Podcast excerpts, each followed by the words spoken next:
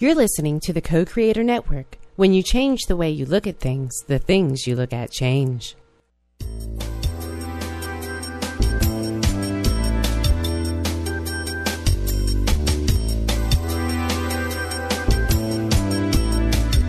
Good afternoon. Welcome to Why Shamanism Now, a practical path to authenticity, with your host, Christina Pratt, director of the Last Mask Center for Shamanic Healing. She's talking about how shamanic skills can bring us to physical, emotional, mental, and spiritual well being, especially when nothing else can.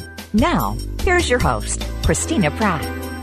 Welcome, everyone, to Why Shamanism Now. This is your host, Christina Pratt, and I'd like to begin today calling in the spirits to gather around us and support us in our gathering here today. So I call out to the ancestors. I call out to all of those who bring that which is good and true and beautiful into your life and into mine. I call out to those ancestors on whose shoulders we stand, those people who dreamt of a future, and we are that future. Those who taught us to dream, and as we dream of a future, the descendants are coming. So I call out to those ancestors who lived well and died well and brought to us the legacy of spiritual warriorship and the grace and the presence and the awareness of how to be in the world in a good way. So I call out to these ancestors, mine and yours, to gather round us here today to hold us well, that we might be strong in our footing and clear in our aim, and, they, and that we might bring home from this time together the bounty. So I call out to that most ancient and beautiful ancestor, the earth. We give thanks to her for the wonder of this day, the beauty of life on earth, the beauty, the miracle of life even in the places on the planet where there is conflict and there are disasters, there is in that the great turning of the wheel. And so we give thanks for the earth, for the fact that inherent in this dream of life on earth, there is always the possibility of healing as long as we are alive and breathing. So we give thanks to the earth for this generosity in the dream and for the beauty and the possibility and the hope that this brings to all of us. We give thanks to the earth for a place to ground and to call home and to be present and show up for what the day has in store for us. We give thanks for the connection and the possibility of being here in the real world in a real way. We give thanks for the interconnectedness of things and the deeper truth that we are one with all things. And may the earth help us to learn how to be here, manifest in form in a good way for all living things. And with our feet firmly planted in the earth and the ancestors gathered round, let us find the strength and the inspiration to reach up from our belly to our heart and our heart to our mind and through our mind through the sky above and through the sky out through the atmosphere and out into the cosmos. And let our energy dance with the heavenly bodies and all the great mysteries of the universe and reach out all the way to the highest power of the universe and by whatever name you call this power, we call it down bringing down the energy of the sky realm, the energy of above, and drawing into ourselves and into our circle and into our day the energy of blessings. Call in through this energy the energy of generosity and benevolence and all the wisdom of the cosmos. It is all here for us, drawing in that energy from those ancient ancestors from the stars. And finally, we draw in from above the energy of protection and let us know that in our lives through the mentors that we find and the champions that arrive to help us with our cause. And we call out to this energy to help us to know true devotion in our lives to our soul's true purpose. So, as we draw the energy of the sky realms down and the earth realm up, let these energies mix within our body to bring us into the exact perfect blend for us today that we might go forward in a way that is balanced and whole, even though we are yet an art work in progress. So, with these energies within us, let us call out to that rich and fertile ground, that territory of the heart. We call the heart to be present and to be full and open, to be strong and to be clear, and we call out to the heart to draw up the energies of the deeper realms, the deep passions that run in our bellies that know why we are here. And we draw down the clarity and inspiration and ability to align things in the mind. And we draw these energies together in the heart and let them blend each in their own way to draw out that nectar, that essence, that deep heart memory that is why you are here. And let us draw that forward into our awareness that we might move in this day in a way that brings our gifts to the world. May we do so in a way that is good for all living things. So, with the spirits gathered round, I give thanks. May we hear what needs to be heard and speak what needs to be spoken. I want to give special thanks to Mark and Cecily and Anne and all of the listeners who have donated uh, to keep the show live and free to the extent that you can get access to a computer free um, and on the air for people, changing every week. Um, if this show is meaningful for you in any way, I ask you to allow that meaning in the heart to move you. Even if you're upset by the show, it has moved you.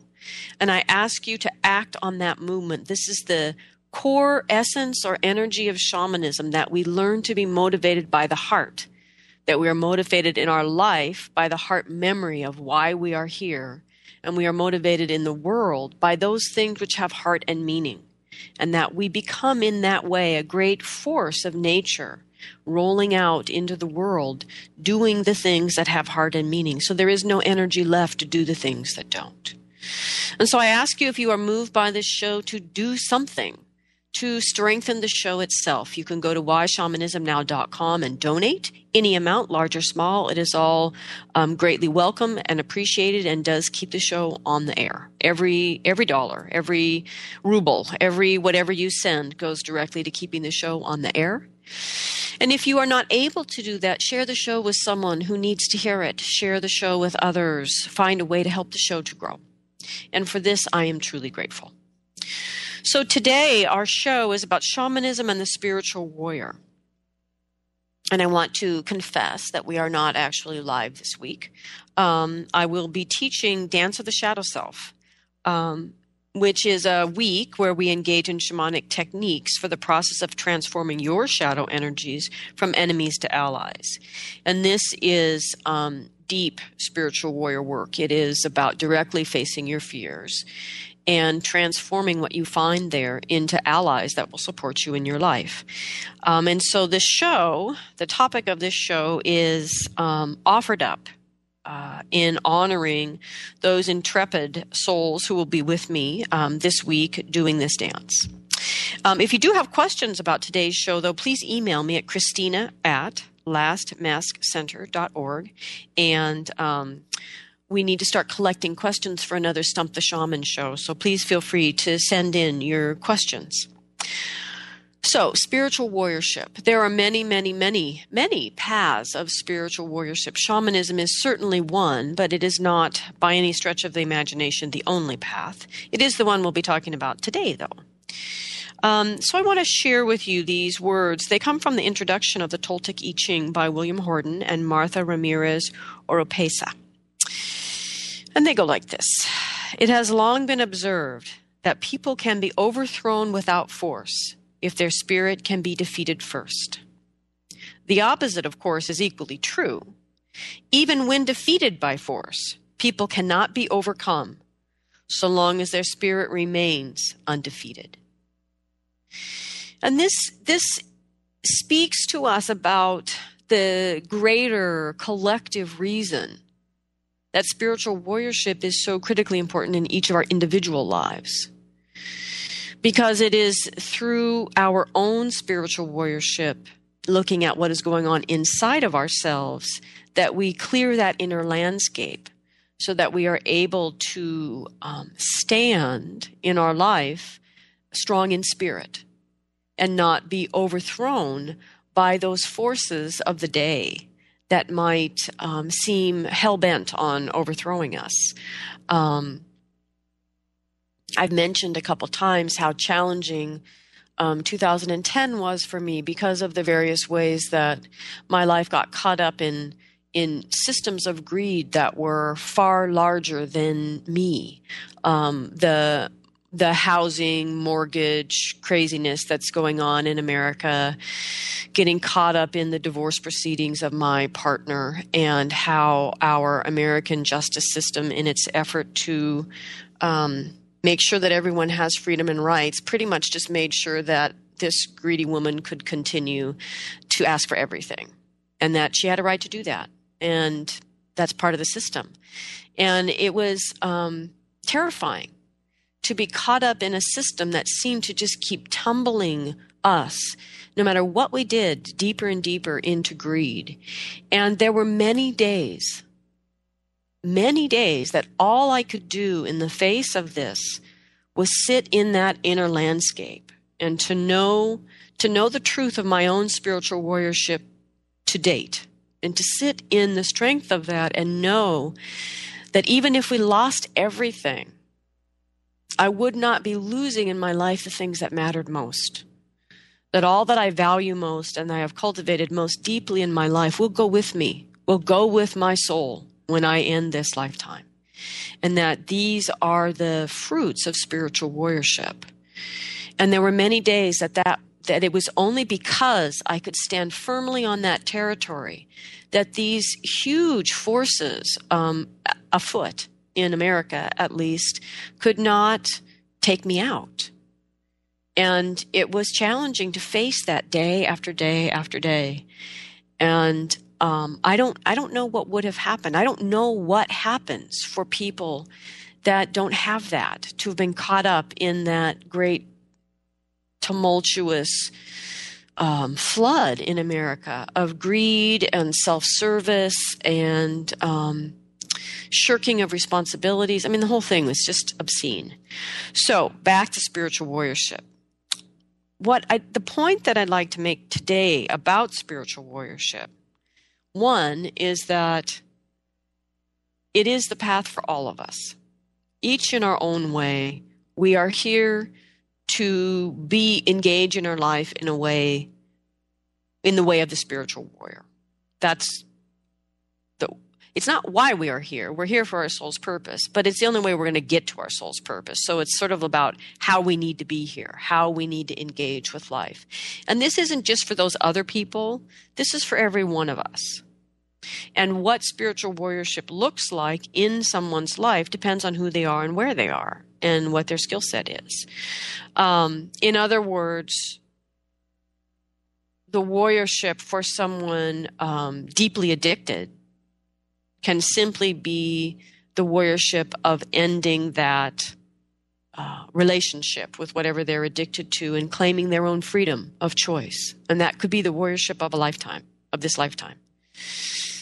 For others who are in a different place in life, the warriorship could require, you know, bringing a set of teachings into the world or engaging in new ways to uh, plant the seed of peace in the world. You know, it, it's different for different people. That we are talking about spiritual warriorship doesn't mean we are talking about big, famous, dramatic. It means we're talking about what is warriorship for you in this moment, given where you are in this life. So when we oh, so that was the one point I wanted to make. The second point that I'd like to be able to make today, I'm going to do my best, is that it this is actually the first in a series of um, shows that I want to do that I consider sort of contemporary myth busting. Because one of the things that I am noticing, and this is my second point, is that very, very important states of being that are part of um, our spiritual journey here in our life and, and our journey of spiritual warriorship, like the idea of being a spiritual warrior or a hollow bone or the wounded healer. These these different archetypal paths that that we are here to walk that they are getting shoved more and more completely into the realm of psychology as a metaphor to be trotted out whenever we want to give someone's traumatic life experience meaning and then put back. And they're not being they are less and less being understood as a path we must walk with our life. They are not just ideas or metaphors um, that we, it's like, I mean, it is as if it is simply a color. And today you're going to dress in blue and be the spiritual warrior, and tomorrow you're going to be back in green. I mean, that is not what spiritual warriorship is. Any arc of life, any archetypal path that is an arc of life that humans walk and have walked forever and will walk forever. This is this is the essence of the teachings of the cycle is that there are these archetypal life processes. We are always in one of them. So wake up. Which one are you in? And given that, what are you supposed to be doing to participate with your real life? The life of your soul and your body engaged here in the real world. So there are these life processes, and we are in these arcs always of these processes, of these archetypal processes. And yes, they are each also a metaphor, but they are not only a metaphor. And we are moving to a time where people switch them in their mind as ideas like hats instead of acting, understanding that these are ways of engaging with the world.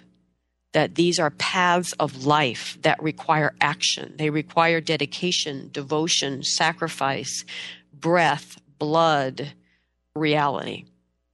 And that is my second point of the day. So we'll see if I can get there with both these points. So when we speak of spiritual warriorship, we are speaking of how we engage with our spirit in our day to day life. Do you pay attention at all to your spirit in your everyday day? Or only when you go off to a workshop, or only on Sundays when you go to church?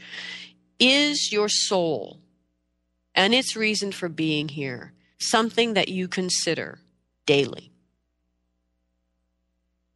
Would you know the voice of your own soul if it spoke to you now? Can you tell the resonance, the tone, the quality of that voice in amongst all the other voices in your head? Do you know the voices of those inner voices who would sway you from the path that that soul wants you to walk on? Because the soul requires spiritual warriorship from you.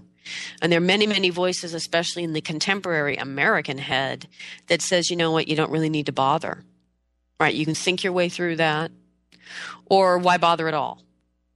So, my question is do you even consider your soul in your everyday life? Joss Whedon, who's actually one of the great storytellers of our time, um, I don't know why they keep canceling his shows, but I'm obviously not a TV producer. Um, oh, would TV be brilliant if I was? But I'm not, not my soul's purpose, so sorry. Anyway, at the end of Angel, um, Angel, for those of you who don't know, was a vampire with a soul because of a really, really great gypsy curse. I mean, that curse was, as curses go, that was really at the top of the line. But anyway, tonight Tanaka do caught up in Angel and its mythology. At the end, so Angel is constantly fighting to save the world, see show after show, season after season, to do good, um, to to be moved by his soul. Okay, so here we have Angel, and in the very end, Wolfram and Hart, Wolfram and Hart, who are the bad guys, um, just say to him basically, you know, stay down. Why do you keep fighting? And Angel says something noble, and this is at the end of the last show of the last season of Angel you know, why do you keep fighting? You know, why do you why do you bother? Especially for a bunch of human beings that would rather stake you because you're a vampire. But anyway, the point is they say, "Why do you keep fighting?" and he says something noble. And he says, "But don't you see? This is the bad guys." They say, "But don't you see? We've already won." And Angel looks utterly shocked and befuddled. What do you mean? And he said, and they say, We've already won. Nobody cares. And then they pan, the camera pans to all of the ordinary things everyday Americans do in their everyday life to numb out, tune out, eat the wrong foods, um, listen to the wrong stories, do all of the things that allow them to utterly and completely disengage from the voice of their soul and the path of the spiritual warrior. In it was a moment of brilliance in storytelling Talk about a contemporary speaker of myth. It was brilliant and frighteningly close to the truth, if not the truth. And here it was on TV, like regular, like 9 o'clock to 10 o'clock TV, right there for you all to see. So this is this is the issue at this point of spiritual warriorship. There are too many voices in our life, too many voices in our head that tell us it's no longer necessary. And some of those voices are our therapists, that it's enough for it to be a metaphor. And I am here. Knife Sings in the Wind. It's my new name. I was ordained last week. My new given name, Knife Sings in the Wind. I am here to speak a deeper truth. Spiritual warriorship is the path for everyone. How you walk it is your own choice, is your own gift to the world. But it is not enough for it to be a metaphor. It will never be enough. It never has been, it is not now, and it never will be. So, what we're talking about today is walking that path. So, people always say to me, Oh, Christina, it's human nature. And, you know, because we live in this time when nobody does care, and that it takes a car wreck, it takes a terminal illness, it takes a dream utterly lost for people to wake up today. That isn't necessary. And people say, oh, well, that's just human nature. And I would say to you, no, it is not. That is not human nature. Because what I believe is true about human nature is that it is one of nobility and courage. And that is one of innovation and creativity. That is human nature. The other is simply laziness and entropy. And the result of humans being willing to accept a lie the lie that we are separate from God and that we must spend our whole life struggling to be accepted into whatever you believe the chosen circle is. Because the deeper truth is you are one with all things, divinity is present in all of it equally, and you are here to walk the path of warriorship in your life and bring your gifts to the world. And that you can do that because you are a piece of the oneness, because you are a piece of that divine energy, and because it's your only reason to be here. That's human nature. That's who we are. There is nobility, there is courage, there is innovation and creativity in the true nature of a human being. And this is what I am here today to advocate for.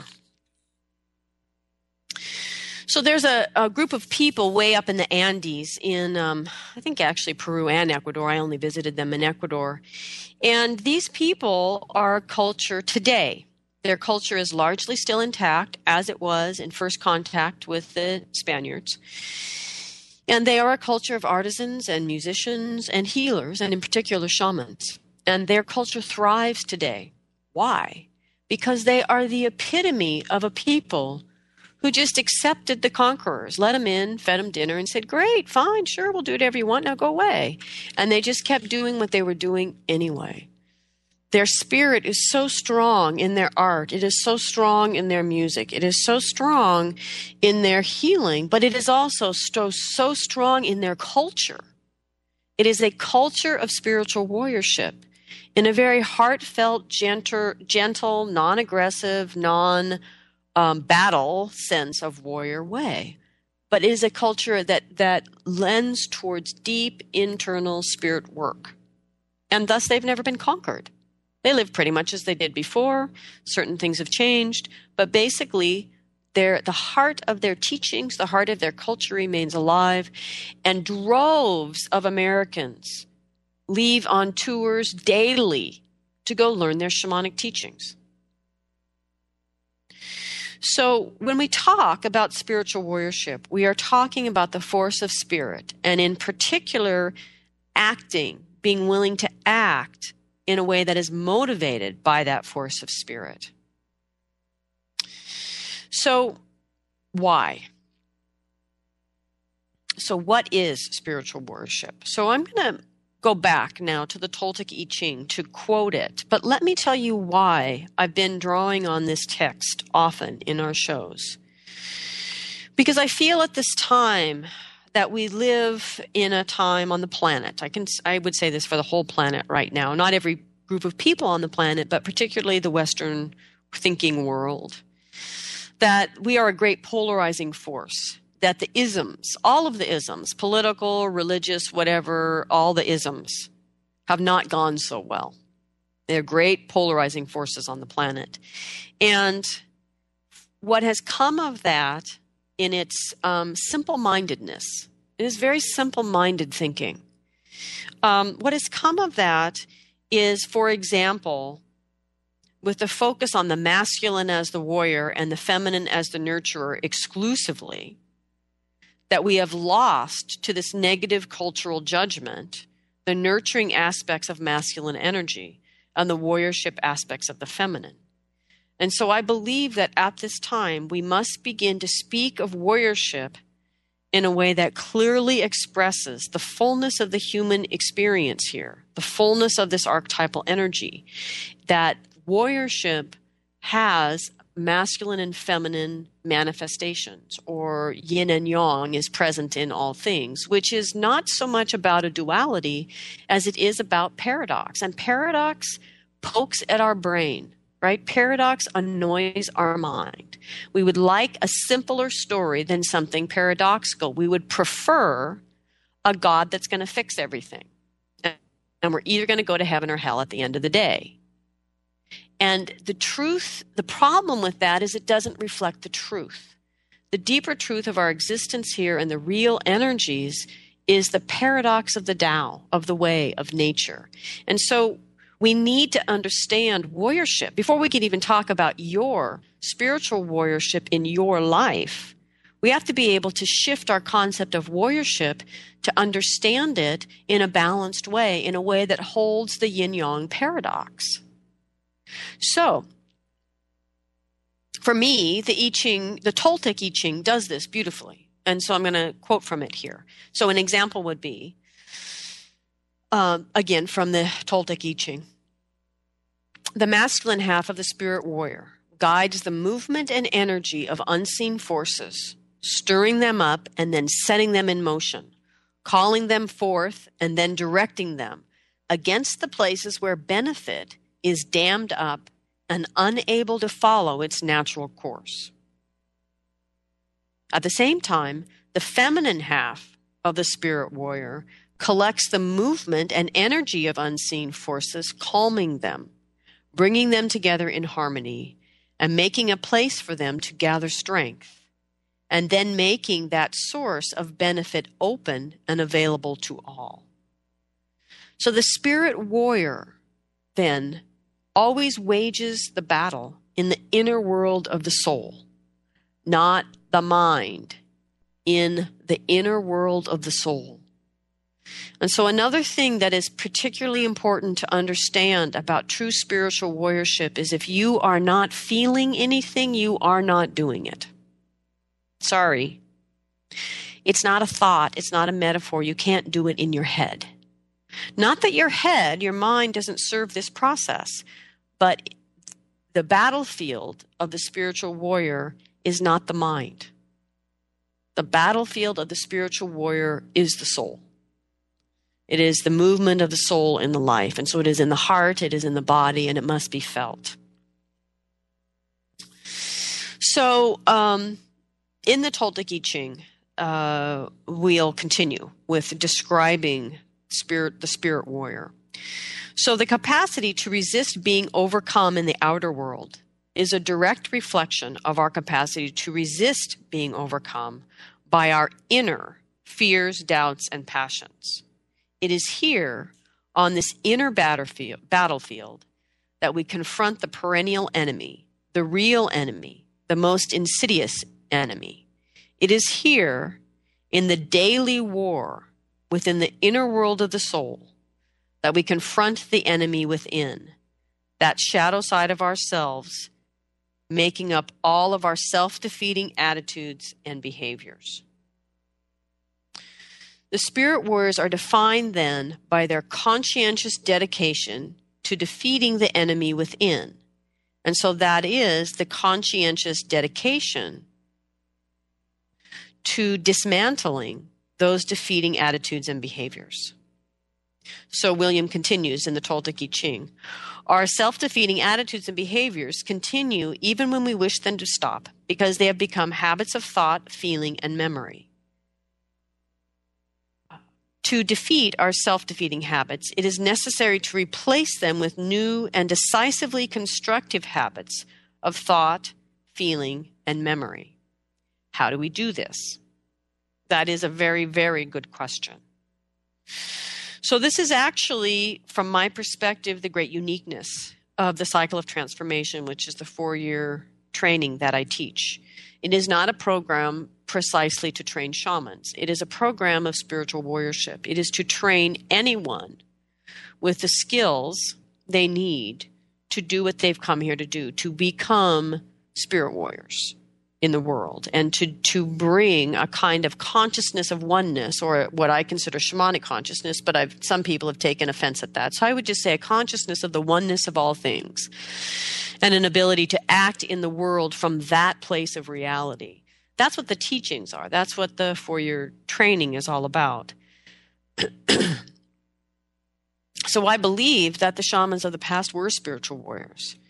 And um, that we and that we cannot truly claim to be shamans of today if we are not spirit warriors today. And so the training that I offer, people say, well, why do I have to go through four years? Why can't I just learn how to be a shaman? And my perspective is you cannot be a shaman if you are not first a spirit warrior. And those are those are the harder things to teach. The shamanic healing forms aren't that hard. Anybody can learn them. Obviously, people are every day all over America. To do them well, to do them right, to do them accurately, to do them deeply, to do them when things don't go as planned. That takes someone who has walked this path of spiritual warriorship. And I believe the shamans of the past were the ultimate spirit warriors of their community, and that we cannot call ourselves shamans today if we are not engaging daily in our life as spirit warriors. And so, this is the focus of the first years of the training that I offer. So William continues continues in the Toltec I Ching. so the training of the spirit warrior is what he's talking about now. He says the training uh, this requires involves no less effort than that of an athlete or a musician to reach the pinnacle of their respective accomplishments. There are some important differences, however. Whereas athletes and musicians generally display some special talent or interest before they are seriously trained in their fields, Every one of us has the innate capacity to be a spirit warrior. All we need is the sincere desire to defeat our self defeating behaviors so that we might discover our true self and our true potential.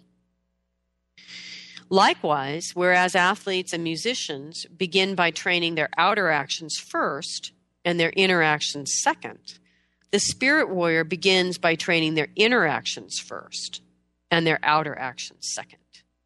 We work to gain control to gain control over our outer responses by first gaining control of our inner responses. Such training means finding a new way to look at the world and then consistently acting internally in harmony with that vision, allowing our thoughts and feelings to be shaped by our vision of the world rather than by the stories rather than by what is going on around us, rather than having our sense of the world being shaped by advertising or by media. That part, a big part of being a spirit warrior, is holding your vision for the world, acting here in reality, seeing reality accurately, but holding a vision for the world that is um, not being spoon fed and distorted by people that want to sell you things people that want you to act and behave in a certain way. Excuse me. So, the whole of the Spirit Warriors training, this goes back to the Toltec I Ching. The whole of the Spirit Warriors training consists of learning to treat the worlds as a living spirit of infinite form, and then to translate the ancients' lessons into a way of life that proves meaning, meaningful, and effective today. So, spiritual warriorship, then, it is a metaphor, but not just a metaphor. It is not limited to that. That spiritual warriorship, actually, if you want to claim to have any of it, I mean, it's fine to understand it as a metaphor, but if you want to claim to have it, it's actually a way of life. I was recently reading an article that talked about the importance of moving our ego and our rational mind out of the way to be a vessel for the power of the universe. And the author stated that the metaphor of the hollow bone described that state. And this is kind of what set me off on this um, path here.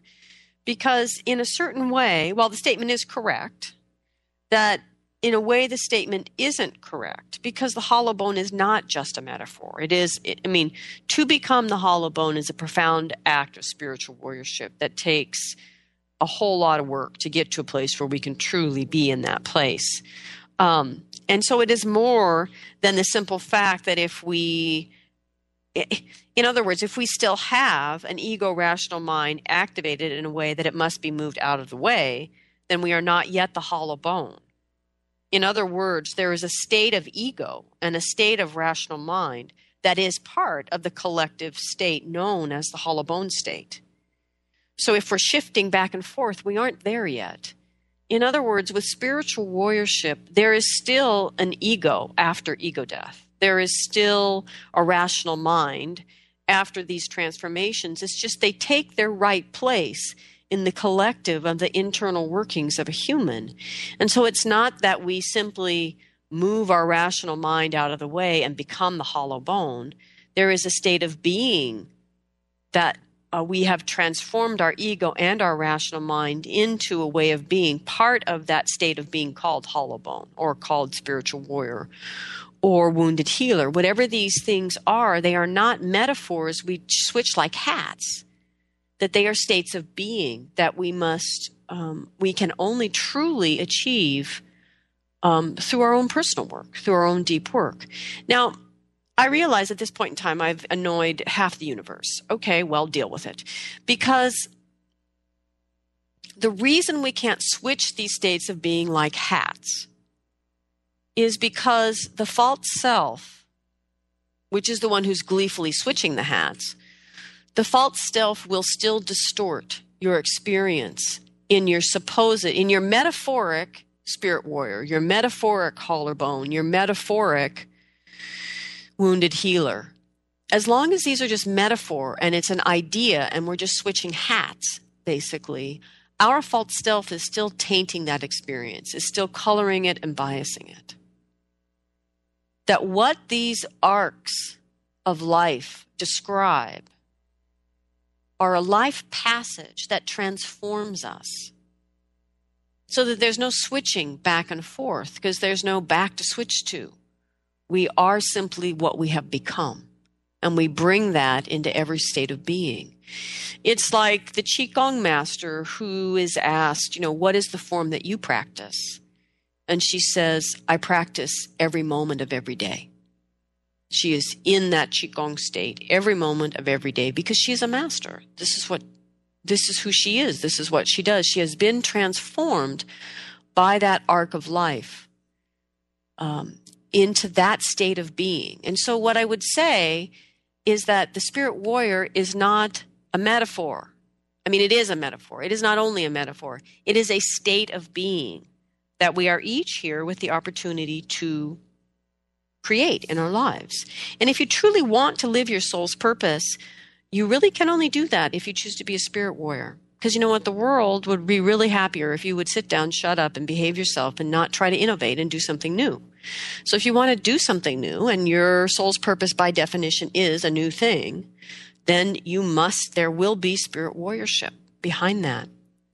So, this idea, though, that is propagating through too much self help, too many people getting really rich writing those sort of psychologically based transformational books that don't really tap very much deeper into the emotion and the spirit and the body. Too much is going on. It's starting to spread like an unwanted fungus, that the metaphor is beginning to replace the reality. Why? Because the metaphor is kind of step one and Oprah's done a beautiful job offering step one to people over and over and over again every day for weeks and weeks and weeks, for years and years and years. Step two is more challenging. So, step three, imagine step 45. I mean, no one wants to go there because it's actually challenging. But step one is so exciting because you have that, that burst of freedom from getting out of the confines of the old stories and the self defeating patterns. And you burst into this new place and you're like, phew, I've arrived, only to realize you are at the bottom of a very tall staircase. And people go, oh crap. And they sit back down again and watch TV. And the problem with that is, particularly now, TV is not a good storyteller. It is the storyteller of our time. But the stories are junk food, just like the food people eat while they watch them. It's no wonder you watch for hours and hours, waiting to hear a story that will nourish your soul. The journey you are here to be on, the spiritual warriorship necessary to bring your soul's purpose to the world is the story your soul wants to hear and experience. That's what you're waiting for every night, hour after hour, as you're clicking through stations. That's what your soul is looking for your story, the true legend that is your life. That's what the spiritual warrior in you is looking for. And I'm sorry, ladies and gentlemen, but particularly right now, it is not on TV. So, the metaphor. So let's move on from that. So, what is the first real step of spiritual warriorship today? The first real step out of the metaphor into action is to be willing to release your stories. So, what does that really mean? So, what is a story? Okay, this is really simpler than you might think. A story is anything you tell yourself about who you are, no matter how much based in the facts of your life it is, that is other than this story. You are born of the oneness. You are part of the oneness. You have come here to bring a unique gift to the world, and that's your entire reason for being here, and it is your only responsibility. That's it. That's the only story. All the other stories you care about how to be carry about how to be right, how to succeed, how to do this, that, and the other thing. They're all stories.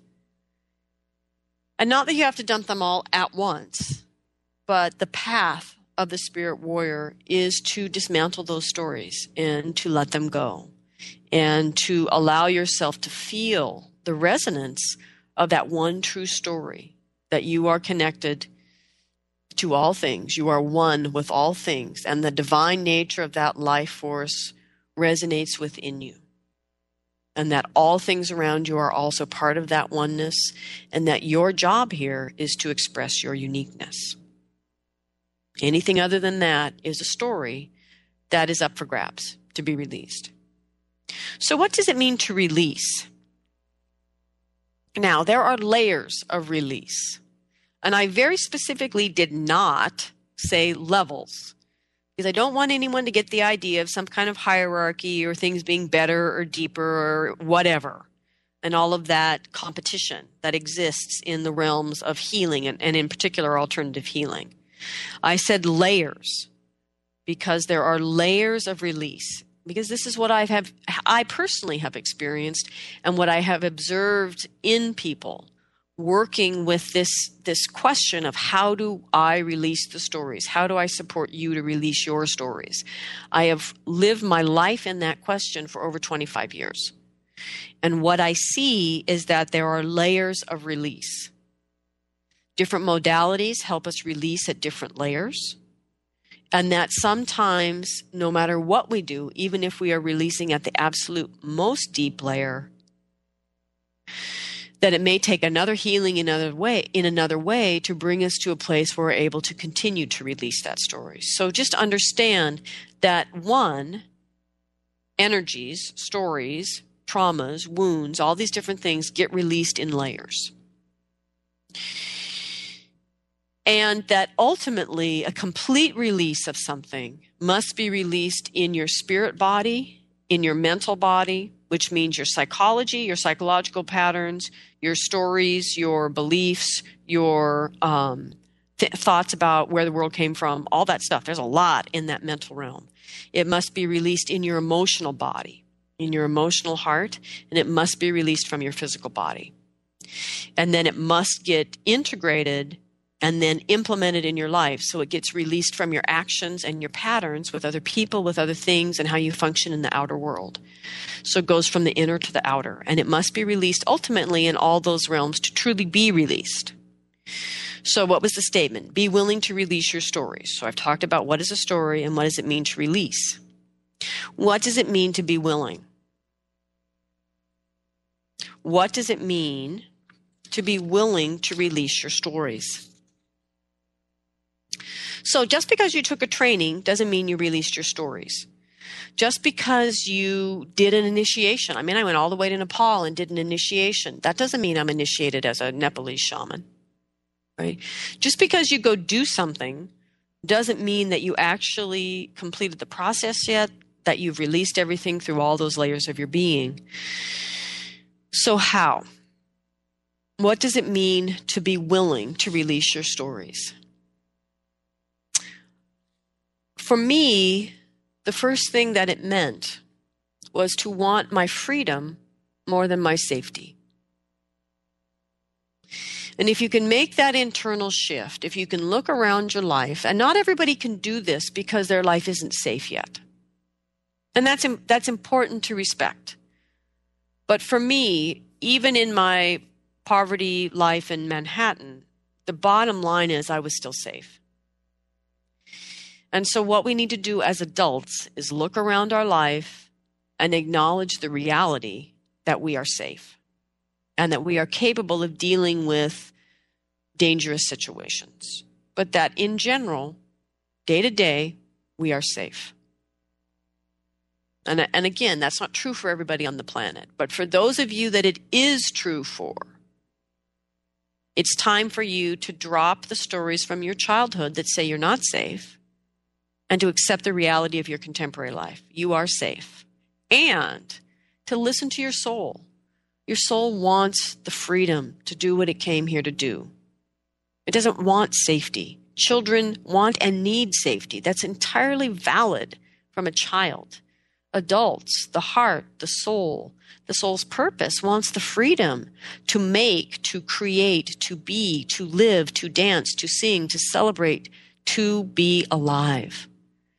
So, the first thing about being willing to release your stories is to trade in at the window, whole hog, every penny of wanting safety for a nice, big, shiny silver dollar of freedom. And just put that one silver dollar in your pocket. Flip it when you're happy, heads or tails. Take your choice at the forks on the road, but travel light with that desire in your heart for freedom. And from that desire in your heart for freedom, can come the discipline and the devotion to turn over your stones and to begin that work daily of looking back over your life, what pushed your buttons, and how to work to begin to clear the stories and to release those energies. So, as your focus shifts to releasing your stories, you will begin to notice the movement of the divine in all things. Some call it coincidence, some call it magic. I don't really care what you call it. The point is, you begin to notice that there is more going on here than you thought before. You will have good days and you will have bad days. But in that, you will begin to sense that there is more than you ever imagined going on here, which is wonderful and a bit terrifying. And that's good. And that you would really like some help, which you have. And so the other side of step one is to begin to work with spirit and an ever deepening and ongoing working relationship with spirit. So that's all step one. Step two. So this is the tricky part of spiritual warriorship. Step two. You're already working with spirit, you're willing to drop your stories. So the beginning of step two is to actually trust spirit. And understanding in your trusting of spirit that spirit expects you to take care of yourself. This is a really hard thing with people, but we need, as, as those of us, particularly in shamanism, who work with spirit, need to understand when someone says, Why did you do something that is proven to be folly now that you've actually done it? The answer, well, well, spirit told me to, so it must be a good thing, is not a valid answer. Because that is no different than the guy in um, Utah who hacked his mom and dad up with a hatchet and said, Well, God told me to. It's the same thing. That we as the human being are responsible for the care and tending of the physical reality of the human being.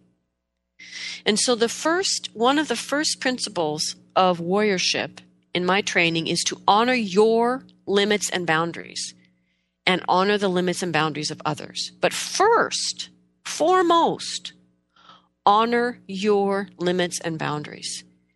Then honor the limits and boundaries of others. And I say this as someone who overstepped my limits and overstepped my boundaries in the act of bringing my teachings into the world, the, the teachings from the helping spirits into the world for Last Mask Center. I overstepped my limits and my boundaries again and again and again, and I paid for it. And I really understand now this critical piece in our teachings. It is not enough to just do what Spirit tells you to do. That our task that spirit is giving us the vision the big the big dream the idea the the whatever it is it is our job then to run that by our truth cord is that right for me if so if it passes the truth cord test then the next thing is to run it by your limits and boundaries do i have the resources to do this do I have the skills to do this? Do I have the knowledge to do this?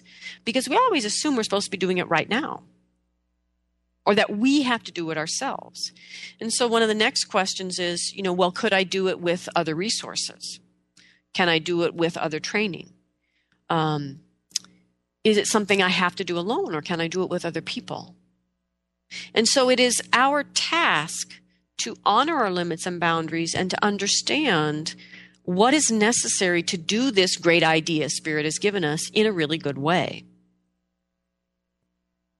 So, we are we are the ones that have free will here and we are supposed to be using it and spirit is supporting us in learning to use it so the thing to understand is spirit doesn't actually tell us what to do if we just got told what to do we really need to look at that and question it our ego tells us what to do all the time the false self tells us what to do all the time. Internalized parents tell us what to do all the time. Spirit doesn't actually tell you what to do.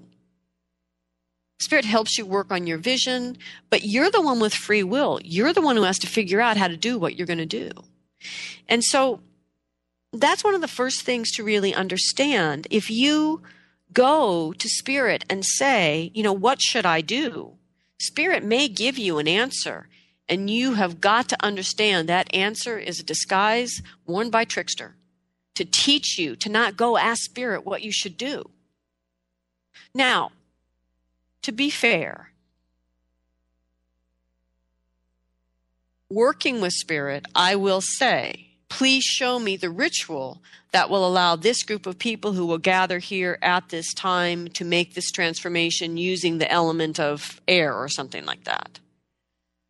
Right. And so I'm certainly asking spirit how to do what has been term- determined to do. I mean, I'm always asking spirit to help me do what needs to be done and make sure I'm aligned with what it is. But I don't go ask, what should I do with my life? What should I do with my purpose?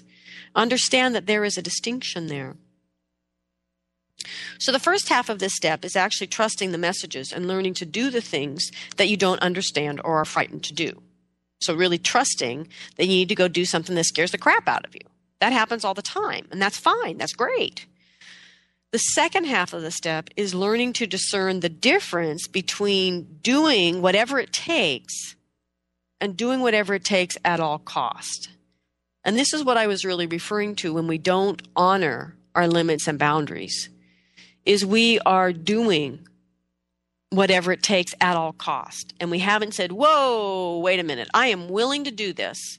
As crazy as it seems, I am willing to do this, but I am not willing to do this and martyr myself. Because in my teachings, well, in the teachings of Last Mask Center, the martyr is the shadow of the healer. And so to martyr yourself in any effort is to be in shadow, and that's not the point of you living your soul's purpose. So, spirit warriorship requires that you act in the light, not in the shadow. The true act of spiritual warriorship never requires that you martyr yourself. It requires that you are clever and innovative and creative and say, okay, I'm willing to do this crazy ass thing that I need to do. And I don't exactly know how to do it. And these are my resources at this time. So do I need more resources? How can I do this in a good way for all living things, which includes you? And there are far too many practitioners that leave themselves out of that equation and martyr themselves again and again and again. And I say this as a reformed martyrer, reformed, that this is important to understand in terms of spiritual warriorship because you are not a spiritual warrior if your healer energy is in shadow. The spiritual warrior has to stand out in the light, period, not in shadow. So that is the second half of this step of learning to, and it is learning to discern the difference between doing whatever it takes, which is absolutely required if you are to be a spiritual warrior, and doing whatever it takes at all costs. Doing whatever it takes at all costs is what children do to survive. This is what we repair in soul retrieval work. This is not the behavior of a healthy, mature spiritual adult, and particularly not of a spiritual warrior. So, to do whatever it takes to do, to do whatever it takes is at the heart of spiritual warriorship. Doing it at all cost is the desperate act of a child to survive. A great warrior knows when it is time to surrender or to retreat or to choose stillness and not act at all. These are all times that the warrior is considering what is needed to live out the commitment to mature warriorship. Mature warriorship requires that we consider our debt to the cosmos and the need to pay that debt by living our soul's true purpose. To do that, we have to live. So surrender is the acceptance of certain death and the need to live to fight another day. It also involves trust in the universe, trust that the escape will present itself, and trust that another day will come. Retreat is the acceptance that reality is showing us we did not consider everything. Perhaps things were hidden to us, but nonetheless, we must retreat and reassess. And stillness is the warrior's understanding of the need for yin cultivation, that there is no act of greatness that comes out of an empty well. So, stillness is the warrior's understanding of the need to gather, the need to tend, the need to cultivate the deep resources within, from which we will express our acts of spiritual warriorship. That the well needs to be full, it needs to be flowing, it needs to be available to nourish us. Given that, let your first act of spirit warriorship in this day be to tend yourself. You all have an inner warrior, whether you know it or not, you do and talk to the inner warrior. It may take some time for some of you to even get the inner warrior's attention. But once you have the inner warrior's attention, ask in your heart of the inner warrior, what do I need to do today to nourish myself? To create a fertile and solid foundation for my true self. What do I need to do today to nourish myself? To create a fertile and solid foundation for my true self. And do one of those things, whether it is on your agenda for the day or not, but act as the spirit warrior that you are. Thank you, everyone, for listening here today. I hope you'll join us next week. Um, next week on the 25th, um, I think it's the 25th, we are honored to have Paula Denham here, who is our next guest in the Society of Shamanic Practitioners interview series. And she is going to be sharing with us ways that she works with people outside of what has become the now common sort of spiritual consumerism workshop format. And instead, she has created a process of intimate and local training and apprenticeship in Sacramento, California. And she's going to come and talk with us about how that works for her and her people. So, again, thanks to all of you for listening. There would be no point in doing the show if you weren't out there listening. I want to give thanks to the spirits that support us um, in each of these hours. I give thanks to the ancestors who have gathered round, the earth below, the sky above, and the heart energy that unites us all. I have a special thanks again to the Sacred Circle of the Great Mystery up in BC um, for your um, great expression of spiritual warriorship and your commitment to developing true shamanism in the contemporary world. And for those of you who do not know, you can go to the website whyshamanismnow.com for archives of all of the shows, especially if you get confused by what's going on on iTunes, but you can certainly go there as well. And you can go to the co-creatornetwork.com site for archives. Um, for other informations about my trainings or healings with me or teachings, you can go to lastmaskcenter.org. And if you have any questions, feel free to email them to Christina at lastmaskcenter.org. Thank you, everyone. Have a great week.